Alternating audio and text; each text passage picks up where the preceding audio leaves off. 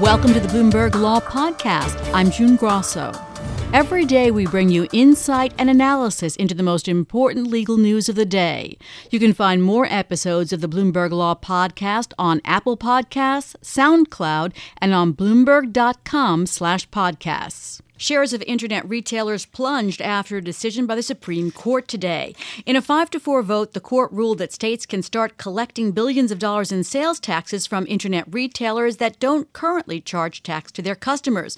The justices reversed a 1992 ruling that had made most of the internet a tax free zone. Joining me is Bloomberg News Supreme Court reporter Greg Stohr. Greg, Justice Kennedy wrote the majority opinion. What did he base the reversal on?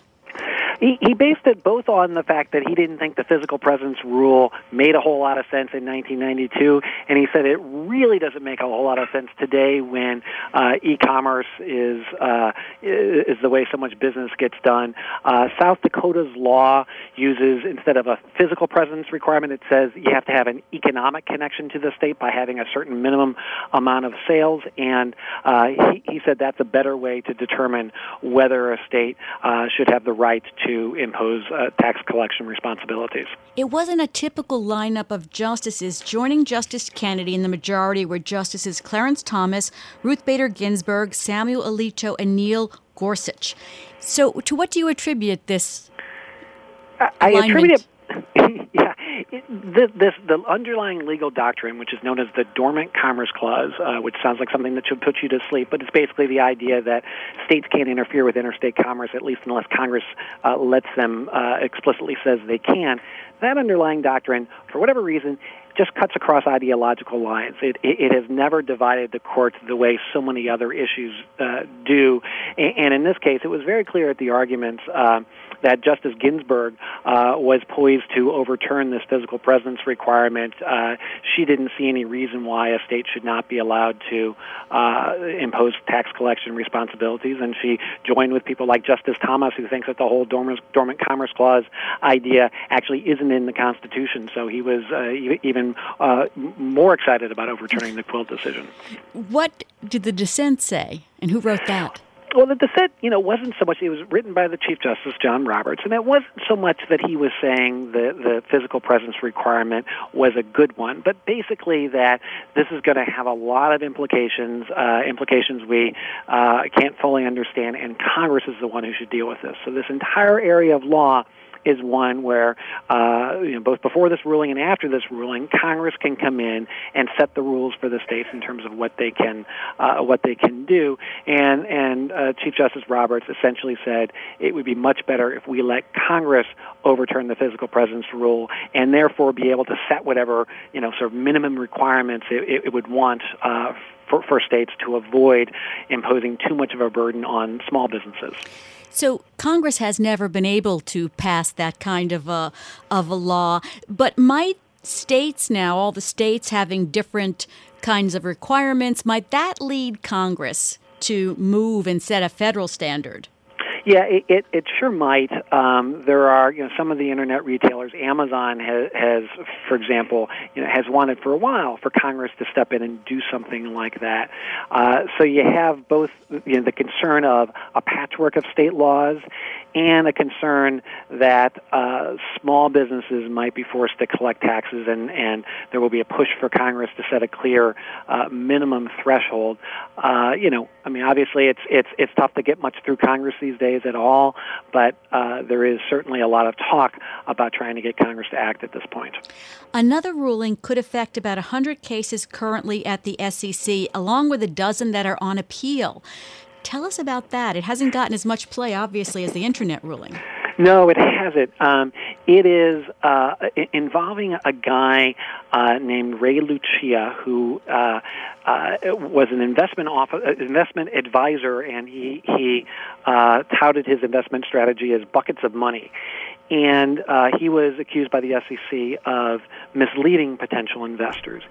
And his argument, which could be really important for the way administrative agencies work, is that the judge who decided his case and uh, fined him and, and, banned him from the invest, investment advisory business uh, wasn't properly appointed under the Constitution. So basically, the Constitution says there are certain people who are called officers, and uh, because they're pretty darn important, uh, more important than just a run-of-the-mill employee, they have to be appointed in a specific way, like directly by the commission.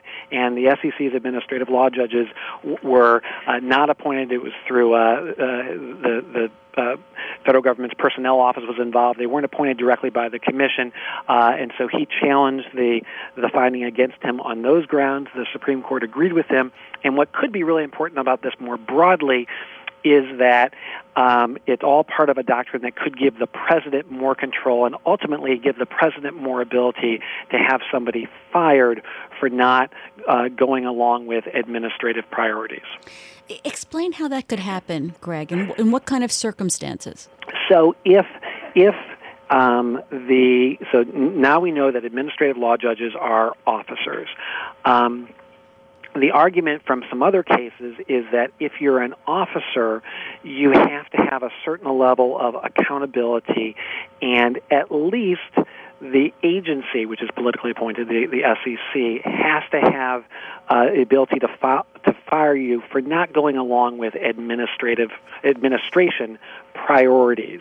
Um, so uh, that issue wasn't directly before the, the, the court in this case, but it seems very likely that soon we'll get a case saying uh, that the SEC um, whose members are, are, you know, were appointed by the president, uh, you know, should have more ability to fire people like administrative law judges and potentially other people who work for, for the agency. Does this mean that the SEC now has to go back and appoint all the judges already on the staff? So they've already tried to do that, um, but what the court said in this case is that's not good enough.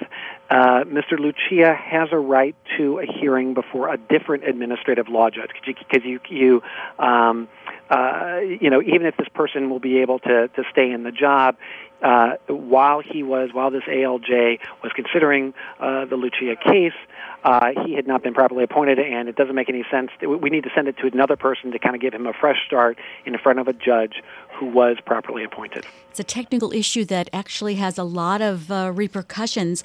Let's talk about what's coming up. I understand that we're having opinions on a Friday as well tomorrow. We are having opinions on a Friday, uh, bonus opinion day tomorrow at the Supreme Court. We are now down to 10 cases that are still to come. The biggest, uh, the one that people are really watching for, of course, is the Trump travel ban.